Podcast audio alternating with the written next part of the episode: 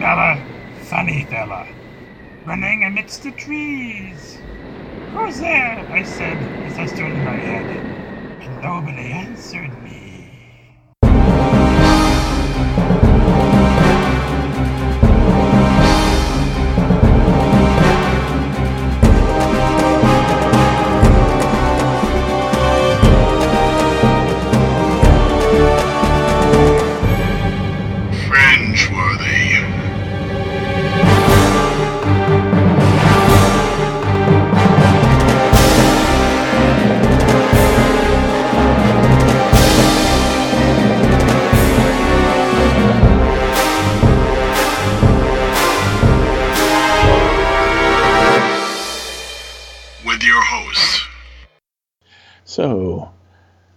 Compensating for something.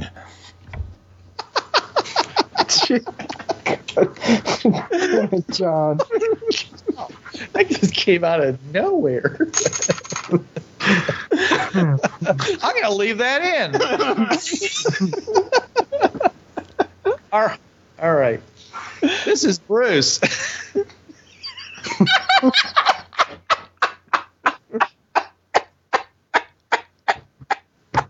That's John. and this is Blix. No, no, this is just. Oh, okay. Welcome to the Fringeworthy podcast. Thank you for joining us once again. And this week, uh, we're talking about compensation. We're not talking about the kind of compensation that John was talking about. We're talking about what is it that the game provides the characters that they really, really want. Because in a game like Fringeworthy, we already assume that a lot of people who are fringe-worthy are actually not going to become explorers, even though they have the ability. There's a lot of reasons for that. They could be too young, could be too old, they could be physically unable to, they could have some kind of obligation that keeps them from doing it. They're just too important to the job that they're at and a lot of them just are just scared to death of the idea of going out in some strange alien world where things can eat them. So the people who become fringe-worthy explorers or some of the other more popular roles such as fringe security or search and rescue even the diplomatic corps but mostly the first three they need to be compensated because if they don't the characters are eventually going to find the job not worth it they have to go through a lot of hardship. If you really play the game realistically, these people are not in comfortable situations. Their lives are at risk. What they get for doing it, besides their own personal satisfaction of being an explorer, should be something that actually rewards both the character and the player. The first Fringeworthy will be drafted. They have the gift. We don't know how hard it'll be to find the rest. Therefore, Waylay, Gordon Conrad, they will be drafted. They have no choice in the matter. You are fringe worthy. you're going out there. By the way, we'll give you a million dollars. Well, John, when you say draft and, and forced to go, we're not talking about or you're going to eat lead. You mean like drafted as in guilted into it, like you have to do this. They play on their guilt and then throw some money at them, and Mm-hmm. perhaps they have family at home, and it's well, this million dollars you could help your daughter go to college and that kind of stuff. Yeah. Yeah. Waylay, she was guilted by her parents into doing it because her mother decided that this would be the perfect thing for her because she'd be away from communist China and she'd be able to use her powers at that point without worry about being dissected by the Chinese or wh- whoever or, or being abused. But this is really a plot device, John. We're assuming that once they actually get out there, they really like it because the players are playing characters, and the players initially are going to be explorers, their characters. The players want their characters to be explorers and want their characters to like what they're doing out there. When you first play a game, there's this excitement. Everything you do is new, everything you see is different, and that's a, an initial compensation for the player and also for the characters. But after a certain amount of time has gone by, then they're going to start saying, you know, this is a lot of work for $100,000 a year or even a million dollars a year when Meller are chewing at their boots. We did want to talk about compensation, and one form of compensation is money, which isn't as helpful usually in the game as it would be in most other games, since they are so rare. Almost anything that they ask for is going to be given them. In D20 terms, they'll have a wealth like plus 20 or 25. No, it's 15.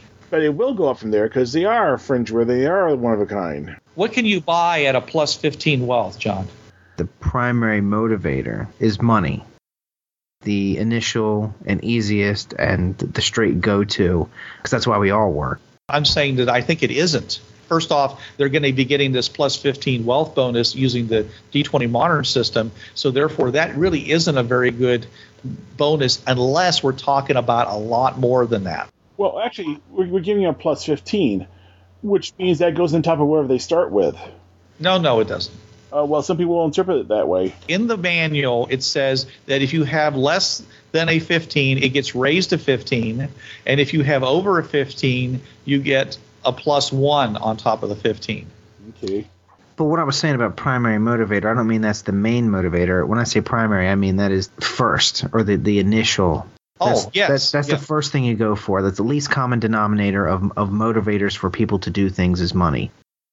At the same rate, that's also the first thing to go. For example, you can pay somebody any amount of money to do a job and they'll think it's worth it until their life is on the line. And then at some point, they're going to say, you know, I don't care how much you pay me. I'm not going to kill myself over this. And money is the first thing that they throw out the window, the first thing that they'll give up. They're like, forget it. I agree, Blake. I think that intangibles, which is what I'm trying to get at, Right. are the sort of things that will be much more pleasing to to the explorers and to the player than just stuff, just uh, mundane stuff. Now, I'm Right. not talking about extraordinary stuff. I'm talking about the, the sort of things that you can walk down to a store, uh, even on Rodeo Drive, and buy. You know, Right. that sort of thing is not going to be that impressive to the players after they've been playing a little while. Right. That's that's what I was saying. It's it's the easiest and the first thing that they'll go for to give you to motivate you to do it. It's the easiest thing for a DM to go for and motivate people to do it. And for especially beginning players, that's all you really need to do because their role playing is like, oh, how much money and girls can I get with this? So it's the least common denominator. But then when you get to your more experienced players, as it is in life, you get to more experienced people. Eventually, they get to the point where they're like. Yeah, money's not everything. Money doesn't equal happiness, so it's the first thing that gets cut out. and l- looking at the book, purchase DC of plus 15 is only $500. So that's- What? Yes, that's per the, the modern guide. Yeah. Purchase DC is $500. Blix, you got to understand the, the philosophy behind here. What Okay. we're saying is, is that anything up to five hundred dollars can be purchased with as many that you want without ever worrying about running out of money. So Ah, it's not just one five hundred dollar; it's like five hundred five hundred dollars. Okay. Do I think the GM would have to draw a line at that? I want a top end camera. Bang, you've got it. We're gonna go out on the town tonight, and my character's gonna carry the whole bill. We're gonna go to dinner. I'm gonna buy everybody dinner, and then we're gonna go out and we're gonna go dancing. I'm gonna pay for all the drinks, Right. um, and and up to five hundred dollars. You don't even think about it. each one. Dinner would be easily under the plus 15. Drinks at the club would be under. Car rental, get yourself a Jag rental, you know, Mhm. 500 bucks a day, no problem for you. Okay, Just take 10 and you got it. Gotcha. Okay, Plus 15 is twice starting level for for most characters. Most characters are plus 7 wealth. gotcha. For bribes and stuff too, I'll bribe the guy. How much you give him? Uh, Three hundred dollars. Okay. You don't even write that down or record it at all because it's just like, well, I, I have that. Yeah. That is the whole point of the wealth system is that you don't have to track your money. Right. As long as you stay under the customary purchase level, you never have to worry about running out of money. Your, your pocket is essentially hmm. emptyless. you Right. know. Most general equipment items are under 15. Right. So what you should assume, therefore, is that your character is wealthy. Once you become a fringe explorer, you are immediately wealthy.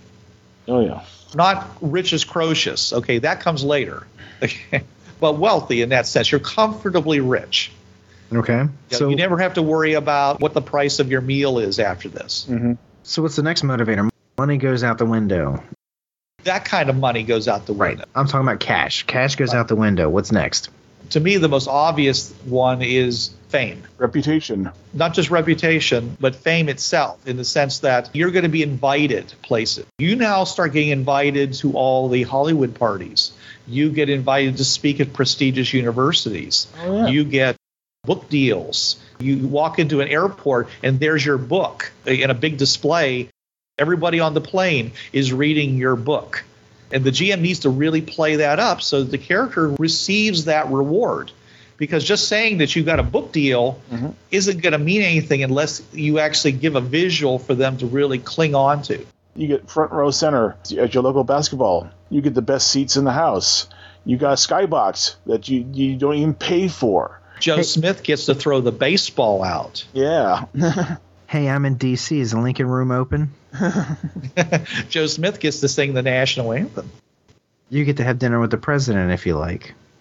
I'm sure that would happen, considering how rare Fringeworthy People are. I mean, you couldn't just walk up and knock on the door, but they knew you were going to be in town. You know, you might get a call from the president and say, "Hey, you know, you want to have dinner with me tonight?" Absolutely. And you'd be invited to state dinners. Uh, these are all the kind of compensations that I think would be really great to give players. The problem with this is that you're creating a spotlight that, unless you can deliver it really fast, is going to bore the rest of your table.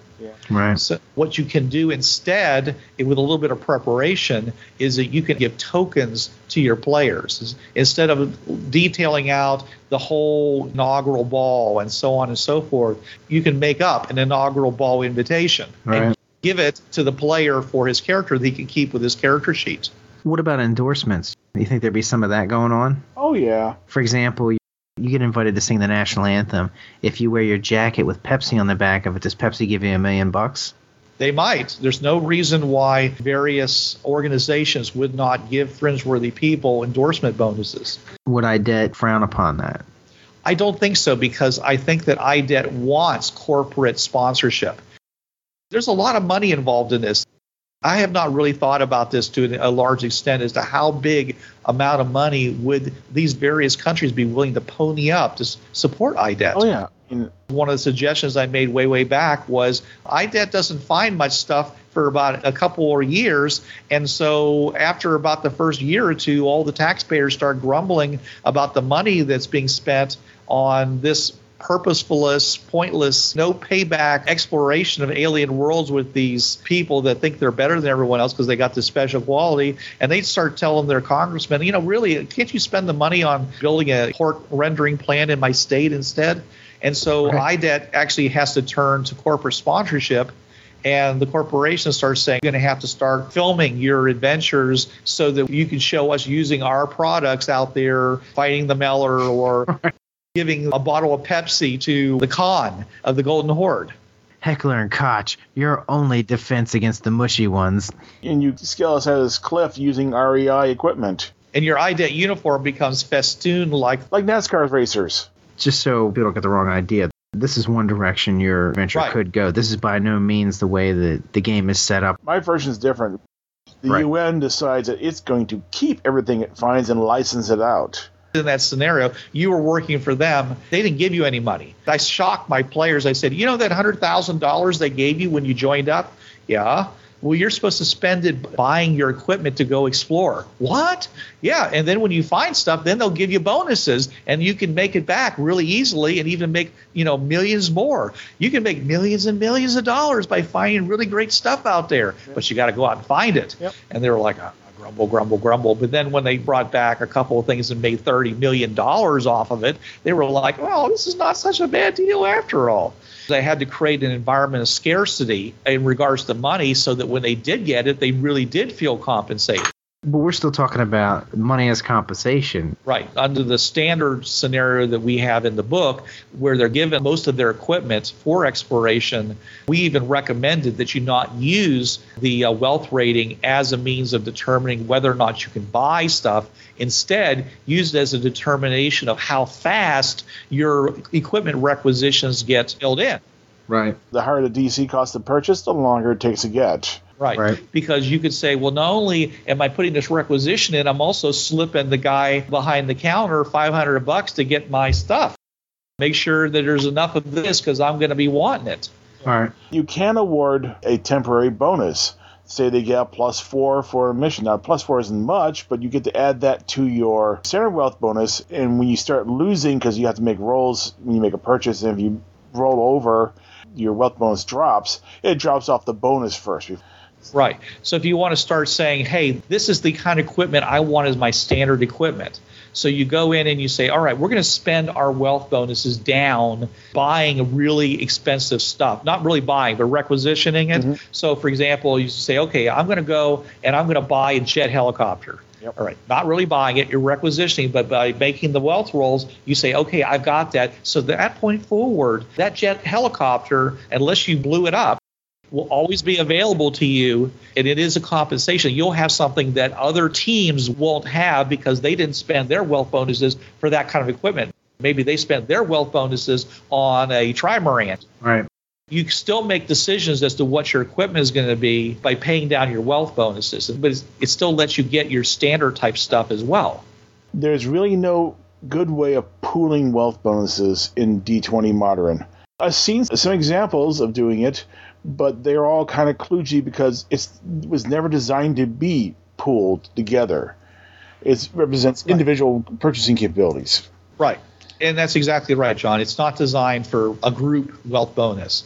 If you're going to do that, you probably need to create a sort of pseudo entity of the team and say the team wealth is this and use that as a means of, of determining it and, and then they could actually give the bonuses for team success to the team rather than to individuals that would keep it a lot cleaner Talking about, well, if you've read the opening story, First Mission, you'll see that both Gordon Conrad and Waylay, and possibly Sayuri, are giving away most of their money, their income, to promote themselves to their communities. Waylay's funding a school. Gordon's going to be starting a park. I imagine Sayuri would be funding programs in her university. And this is another way of gaining reputation. They start saying, "Oh, what, what are we getting from this?" Well, you can point to the park, you can point to the schools, you can point to the programs, and saying, "We are giving these people a lot of money. They're giving it right back to the community." It actually helps make sure that there's continuing funding of IDET and UNIS and, and UNITA. that is a compensation that should be what the player wants, what the character wants. If you wanted to do that, then the GM would need to create some kind of a token so that they could have that, get a little picture of some way. Here's the little girl who goes to the school that you're funding. And then the player has that to look at, and he can actually use that to flesh out his character, even show it to the other players, and other characters saying, Look what I'm spending my money on. This is little Sally Jean. She and her buck-toothed brother are going to the Appalachian snowball prom because but- of the money I gave. we're moving into another territory altogether because that is humanitarian. People who do that are not really doing it for fame. As a matter of fact, uh, a lot of people do a lot of good in that way, and they do it anonymously. I could see Sayuri doing it or Waylay doing it and not even putting their name on it, or, or putting their name on it but not wanting it to be publicized. But they're doing it for their own good. You could create an anonymous foundation that you were funding, and they would never know who the money actually came from. that's a character who's doing it for money, but they're not keeping the money. It's a chance for them to give back to their community. They're doing it for completely uh, humanitarian reasons. It's a character type you can play. You can say that my character is motivated by humanitarian causes. I'm doing this because it's the right thing to do and it benefits humanity. Gordon Conrad does it to aggrandize himself. But of course, he puts in a statue of himself holding his hand out so pigeons can land out and poop on it. Well, anybody who puts up a statue of themselves, they're not really doing it for humanitarian reasons. They're Yeah. doing it for their own uh, narcissism. Right, we're providing a park for the neighborhood community, but it's so everyone can look at my statue. Right, right. That's fame as a compensation. Mhm. Another form of compensation, which will become more important as time goes on, might be land grants on other worlds. IDET generally uh, takes your money away from you when you come back, you know, all kinds of treasures, gold, things like that you might find. But they might turn around again and say, okay, we're going to spend this money on this world. We're not going to bring it back to Earth and ruin Earth's economy, but we're going to go to another world and we're going to spend all this money buying an estate on this world for you. This is your little home away from home. And then the player can sit down and start building a castle, designing their own castle, designing how they want to run their farm or what industries they want to do. If that's the kind of character that you're playing, if that's the kind of player that you are where you enjoy that sort of thing, then you now have a, a free thing to do. This was actually from a D&D game, but I saw my entire group come alive one time when I said, "Oh, and you inherited a inn."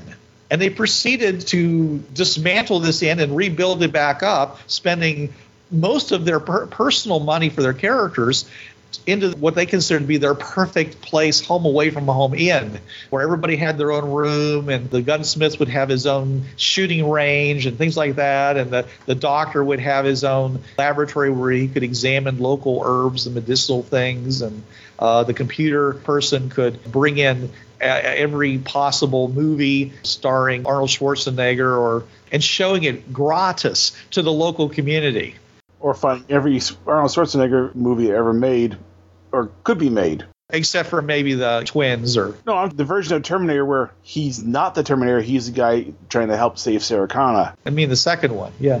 No, the first one. I, I know, I, am kidding you, John. Okay. And of course, Sylvester Stallone is the Terminator. right, just like it was in, in uh, Last Action Hero. Yeah. you could give them land grants, they could gain various titles being knighted. Even as an American, if I suddenly had the Queen of England said, please come over here, we'd like to knight you in honor of our world, I would still consider it an honor. Oh, yeah. I think it'd still be cool to happen, you know. I mean, I'm an American. I'm not. I'm no subject to the Queen, but if the Queen wanted to knight me, I'd go over there and do it. Oh yeah, absolutely. So, yeah. So various honorariums like that. You want to make sure that the player has something to uh, either a very short, to the point little vignette spotlight moment or uh, maybe a little token that they could use with their character. And this keeps their interest alive in the game and it helps focus their character on the things that they say their character cares about. Connections, background benefits. You know the guy who can do the best party on Pax Romana. But connections are another form of compensation. And the kind of connection that you could link back the guy's character is let's say the character was a techie, like the dance class, giving them a connection to somebody over at MIT whenever they had a problem that needed a technological solution that was above the skill level of the character. Hey, here's somebody they could go to. And that person would drop what they were doing and go help them. Waiting for answers to come back from IDET can take a lot of time. And that's something that I do in, in my game I make them wait a lot of times when they come back and say, Well, what do you think about this? Well, we're going to have to do some research on it, or we're going to have to analyze this information, and then they're going to have to wait for that to come back.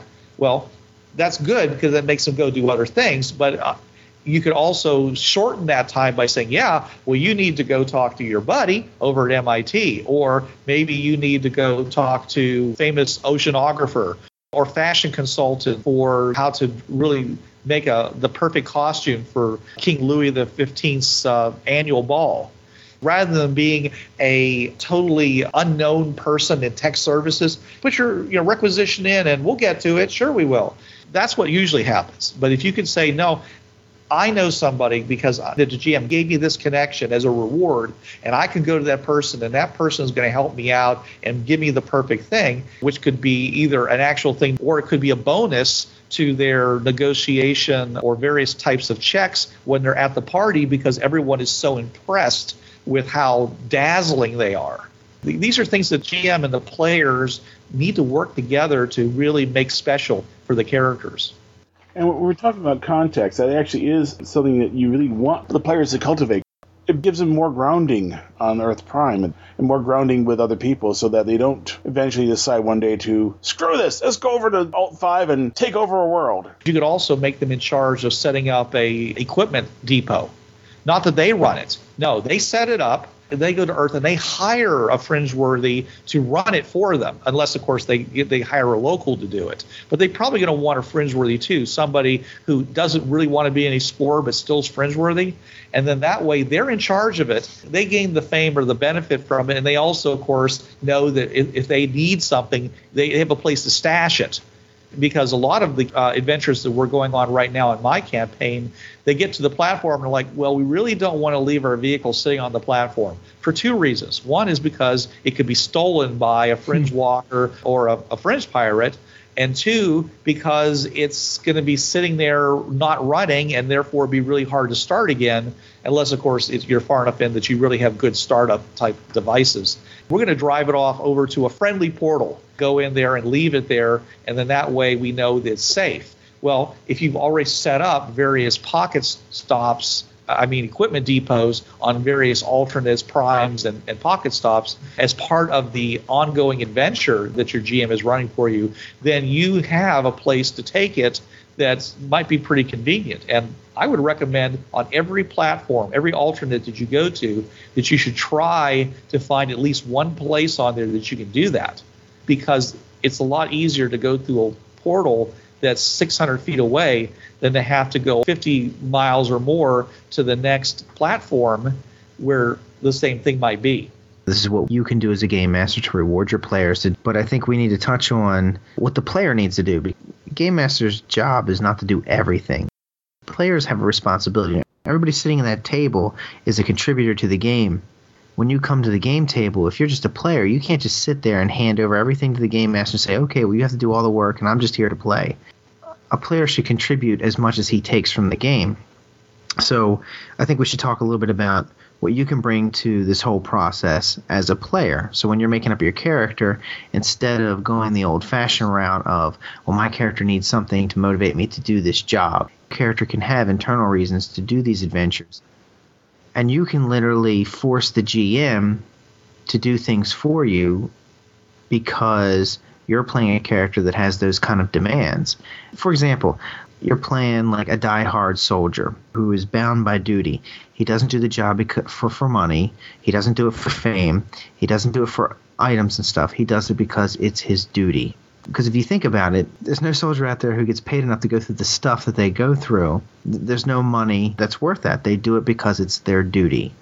So you could very easily have a, a, character who's traveling the fringe paths because he believes it's his duty for mankind to explore these fringe paths. A, try and find things that will help society as a whole, and B, try to stop the things that will hurt society as a whole coming through the fringe paths, or even just help other worlds that he goes to.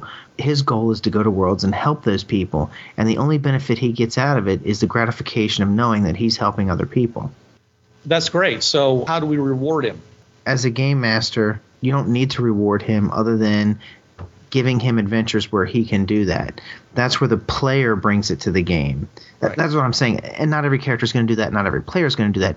But I'm saying if you have one player in the group who is willing to bring that to the table, a lot of times he'll pull the other players along with him. A lot of times when I play characters, I make it a little hard on the game master in that I don't care about money or, or, or items. That's not what I play for. I always try to make up characters where I have another angle. I'm looking for something else completely. And in some ways, it hurts the game master because he can't just reward me easily. But in another way, it helps him because it frees up the amount of adventures he can do. Adventures don't always have to have a monetary angle, some kind of material angle, or some kind of you know, self serving, beneficial angle sometimes the game master can just do an adventure that is set up for the players to do certain things because it's just the right thing to do. So a noble cause. A noble cause. The way you can daisy chain this is you're playing that type of character. One of the other guys in the group says, Well, the character I'm playing is motivated by friendship and companionship. I'll do anything for my friends, and being that this is one of my friends, and he's going to go do this adventure for a noble cause, even though I don't believe in the cause, I'm going to support him because I believe in friendship and bonding and supporting those people that you care about. So he's duty bound by friendship, and that's what he does. Why are you here? Because he's here. Other than that, you know, it's like, well, I'll take money. Sure, I like money, but, you know, it's like, I'm here because this fool is here, and I'm not going to let him get himself killed on his own. Cosgrove from the Victorian world, that's totally his motivation. His reward is to serve his lord. Right. The person he grew up with, more or less. The person he raised. Yeah. Everything's not on the game master's. It doesn't matter what game you're playing. You can always bring that to the table with your character, and believe me, it's its own reward. It really livens up the game table and makes the gaming experience much more fun we've had some really really fun adventures doing that because you know people will start laughing and they'll just be at the table and just start laughing because they'll be like I know what he's gonna do, and it's the stupidest thing, but it's funny because it's like that's his character, and that's what he's gonna do. And you brought up such an excellent point, Blake. Backstories and backgrounds for your characters is so important because that that's the thor- sort of thing that the other players and the GM can riff off of. If you don't put these things down, then you're losing out about half of the adventure. It's in your own interest because it's fun. It really makes the game much more fun. let's say you have two guys who are military guys and usually it's like oh great now they're going to steal each other's spotlight time because so and so shoots and the other guy shoots and so every time we get into a situation where we need somebody shot then only one of those guys gets to do something not if the characters have good backgrounds then we start getting into well is one going to let the other one do it are they going to be competing with one another are they good buddies maybe so and so, even though he's got all these shooting skills, actually has some other things that he's interested in, and he can go chase after those while the other guy is doing the shooting. If you don't write down any of these interests, any of these things that jazz your character, the GM can't do anything about it, and the other players don't know about it either, so they can't give you an opportunity to trigger them. And that's what you want. You want the other players to give you opportunities to make your character come alive to do those things that make them special. And, and so it's really important that you let the other players know what those special things are. It doesn't have to be always be a noble cause now, does it? Ooh. Let's say you're playing a character who loves to kill people. He's sadistic, he's like a psychotic killer. In regular day society, eventually he would get caught, go to jail, and put to death. If he goes out on the fringe paths, he has all these opportunities to kill people. It's completely legitimate. He can satiate his bloodthirst and not have to experience any kind of repercussions so long as he's careful and doesn't kill people out of hand. He just waits for that excuse, which always seems to come about. I'm sure the military's got some people like that in it. Or the point of the whole character is to be found out eventually and put down. Right. So when he goes off and does something, he gives the GM little clues and such for the GM to say somebody died in the town and their body was found staked outside the town with a cross cut in their chest, which is really strange considering that this is a completely Muslim culture. There is no Christianity on this world. Or Bruce, somebody goes, "Wait a minute, didn't that just happen on the last world we were on?"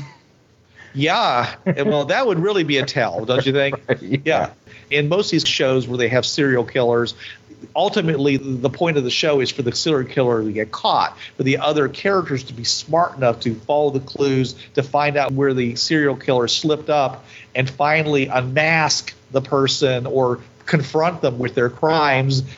That could be the whole motivation for your character is for your character to finally get unmasked as this terrible person. And then you go to roll up a new character, you know, and that would be okay too Right. because you don't have to keep the same character throughout an entire campaign. Retiring a character like that can be a good thing, and you can build up to a big finale for that character, a very memorable finale, and that could be a really big reward. That might be what the character always wanted. That might be the big compensation that the character has been looking for for all the to finally get unmasked to finally say yes yes it's me who did it there and there and there and there and you never knew it aha you've been trying to find out this person for years and it's been me all along you know, Right. cue evil laughter then they drag him off and. or the guy who's nobly motivated has to decide whether or not he's he's willing to let this guy go back to trial or he's going to deal with it right here and now. Right. So, Put the rabid dog down. yeah, you know, this can actually create a lot of opportunities for other characters to go through evolutions. So far along, they've always been this way. Now, all of a sudden, this is a breaking point where they're suddenly going to change the character. The character who never shot a weapon suddenly says, "Okay, enough." You know, bang. Now, from that point on, he's willing to use a weapon. Or somebody says, you "You're so terrible. I thought my crime was bad." I can tell everybody now because no matter what I say, everyone, no one's going to remember. They're just going to remember that you were the terrible one.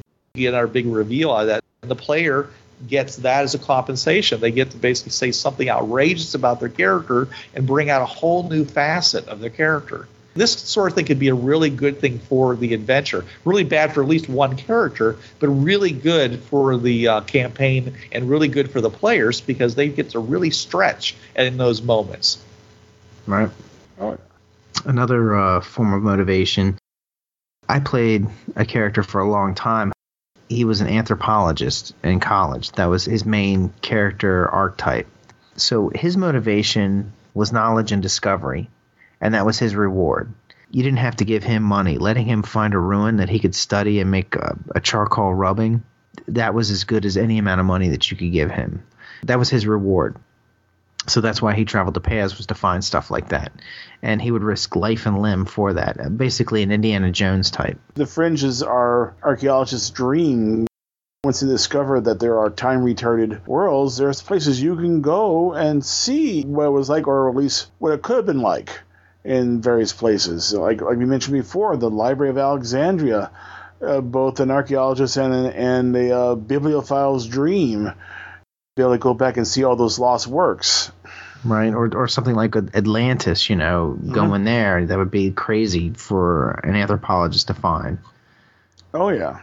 If you know your players, people you've been playing with for for a while, even if you know it's only been a couple of months, generally you can identify what really motivates that player. Try and nudge them in the direction of making a character like that. John, I've noticed when you're playing, a lot of times you go for just straight up adventure. You know, it doesn't seem like your character cares about the reward, just as long as you're having fun and just getting into the mix of things. It's like, why don't you play a character who's motivated by adventure? He's just addicted to adrenaline, and that's what he's after.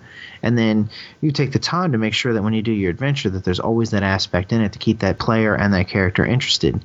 Up to the player's strength, because ultimately it's a two-way street, and and if you guys play off of each other, your adventures will be so much more fun. If your character has that interest, ask the GM if there's an opportunity to do it.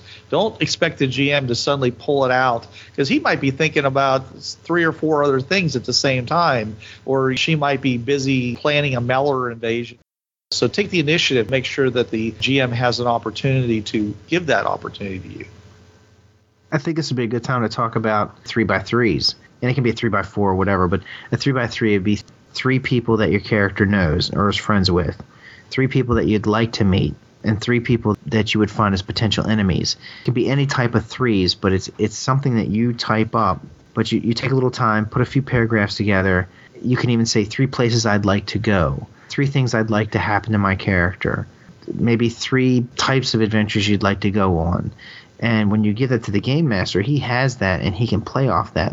You write up, spend just a little bit of time saying, I knew this guy in my past. He's a arms dealer. At some point, you know, adventure might come across where you're going to some world, and I mean, you don't even have to say the guy's name. You can say, I know an arms dealer somewhere, or, or I want to establish a relationship with an arms dealer because my character is into guns, and whatever explanation you want to make.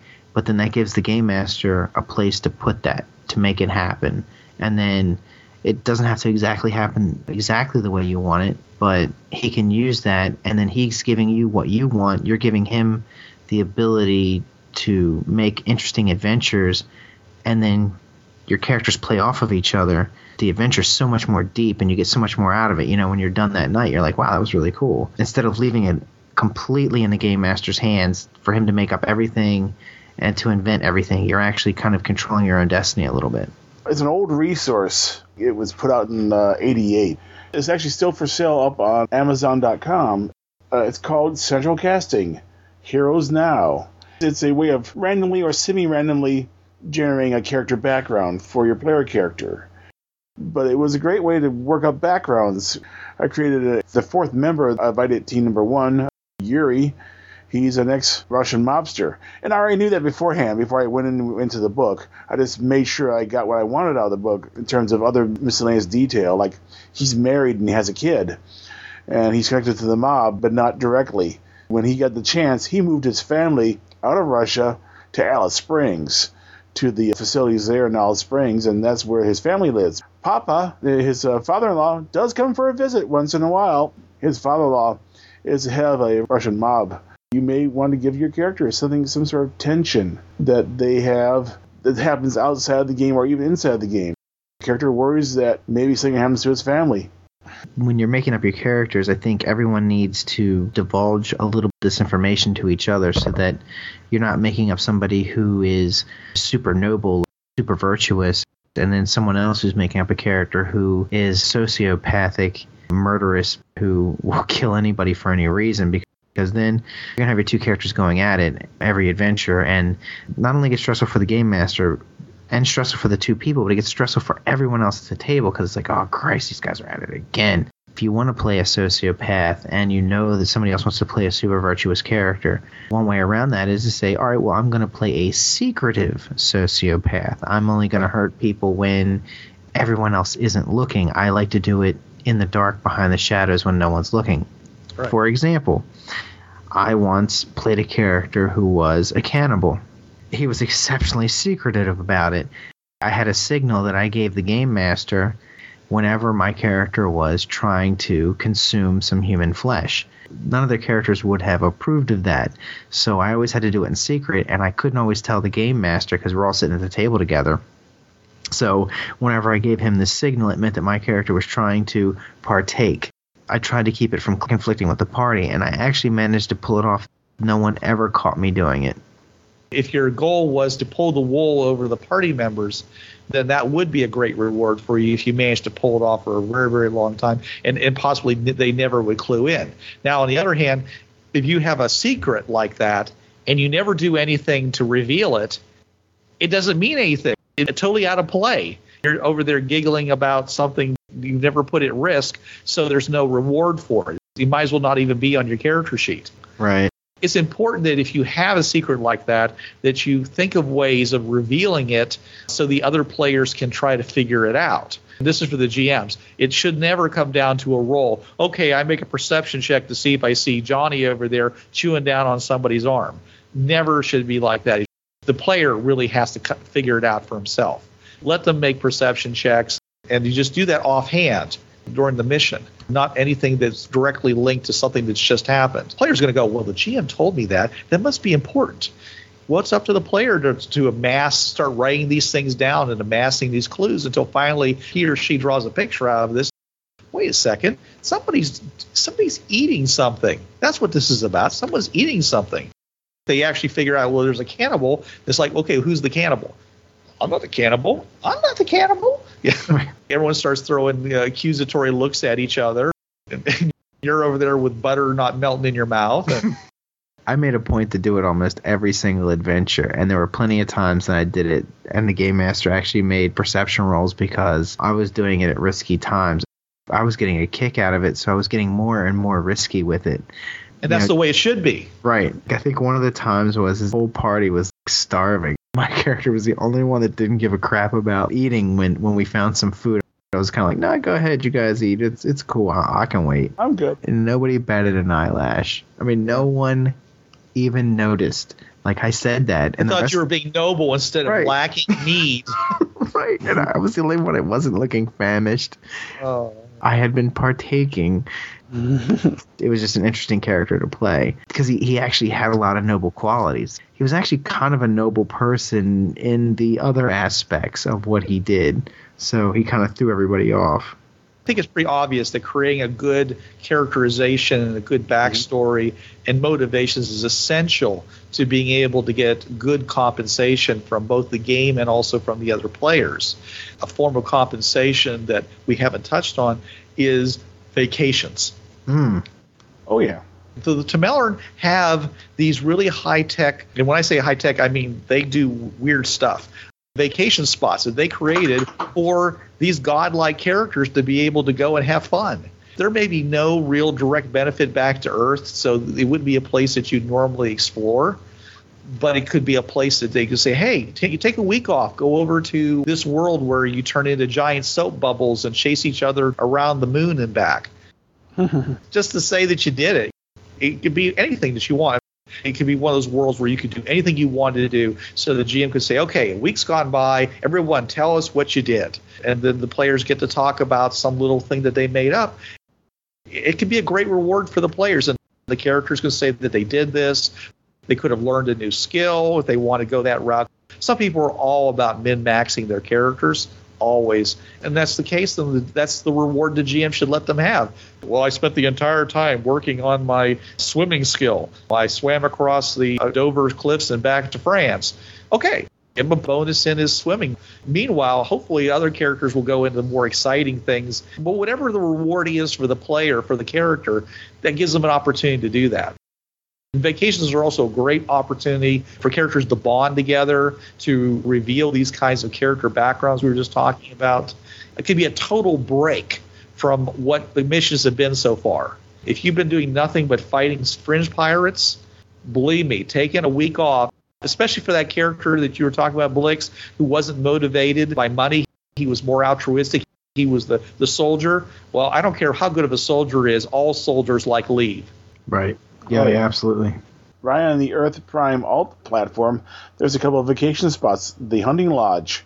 The player character may decide, let's go hunt mammoth the way our ancestors did, getting themselves a couple spears, and they're gonna go hunting mammoth.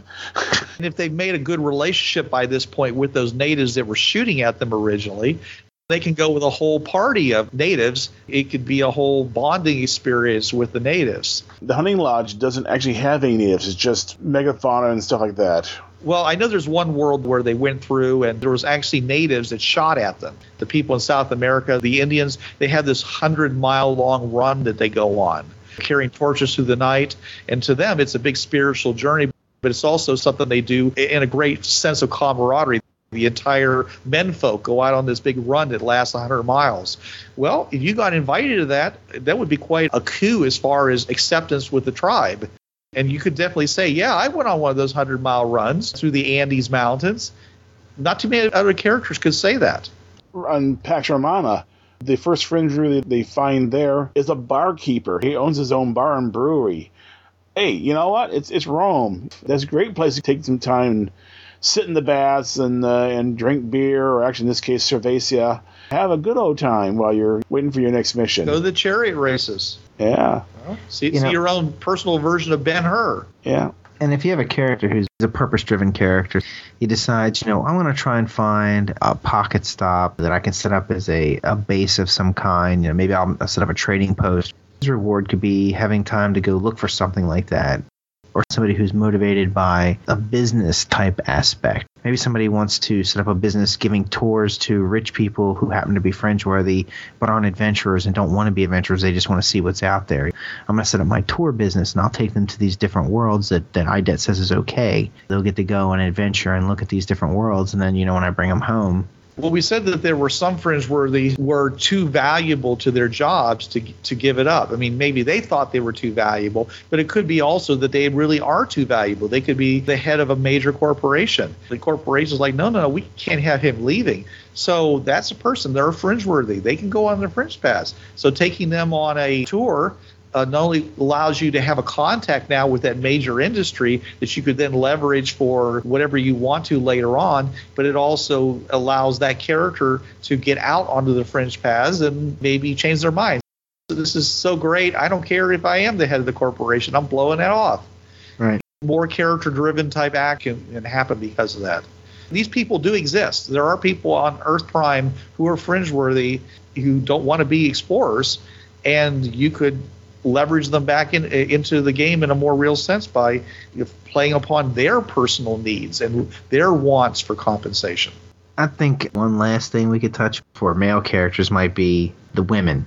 If you're fringe worthy and you're, you're like a superstar, so I could see a character who is a lustful type character who would be motivated by the fact that, oh man, you know how many chicks I'm gonna get, uh, you know, traveling the fringe paths, which would go either way. I mean, it could go for women to meet men as well, or hey, you know, we're we're a pretty open podcast. Could be for men to meet other men, for that matter. But but the point of the matter is, is for people to leverage it for relationship type things. That can happen within the IDET team as well. I could foresee in the future where Gordon Conrad and Waylay may end up together as a team.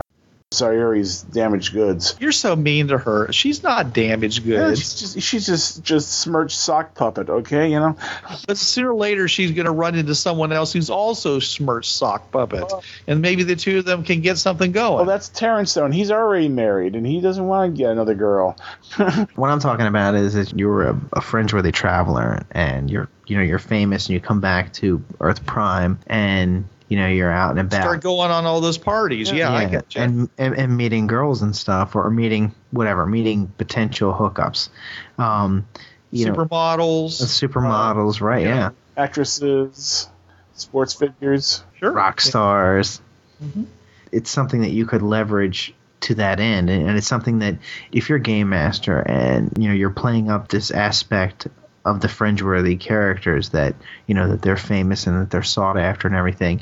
Don't forget that people are going to be climbing all over them to, to try and be with them because they are special. So there's various ways of keeping your players interested, keeping them involved in the metagame of, of Fringeworthy as well as the current plot line. If they're not involved in every aspect of the game, they may eventually, well, get bored and want to do something else. So there's lots of ways of keeping the players and the characters occupied. don't shy away from being a contributor to the adventure to the to the evening's fun. Everybody at that table is responsible for everyone else having a good time. So you don't show up for the game master. It's not his job to make the game fun. Everybody has a role in that. You have a role in when you play your character to contribute and be a part of the, the process not just to be a wet blanket that rolls dice and kills things. Show up with some ideas. And if they're crazy ideas, that's okay. That's completely fine. As a matter of fact, could, sometimes the craziest ideas are the most fun. Remember, players, you're part of the process. You're just as important as the game master. It's your game, too. If you want to have an awesome adventure, bring an awesome character. This is Bruce Sheffer saying there are a million, million worlds out there, so go explore them. This is John Ryer saying keep your powder dry and keep those cards and letters coming in.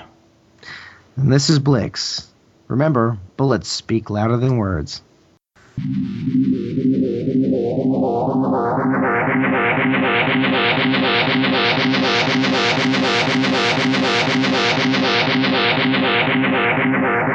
This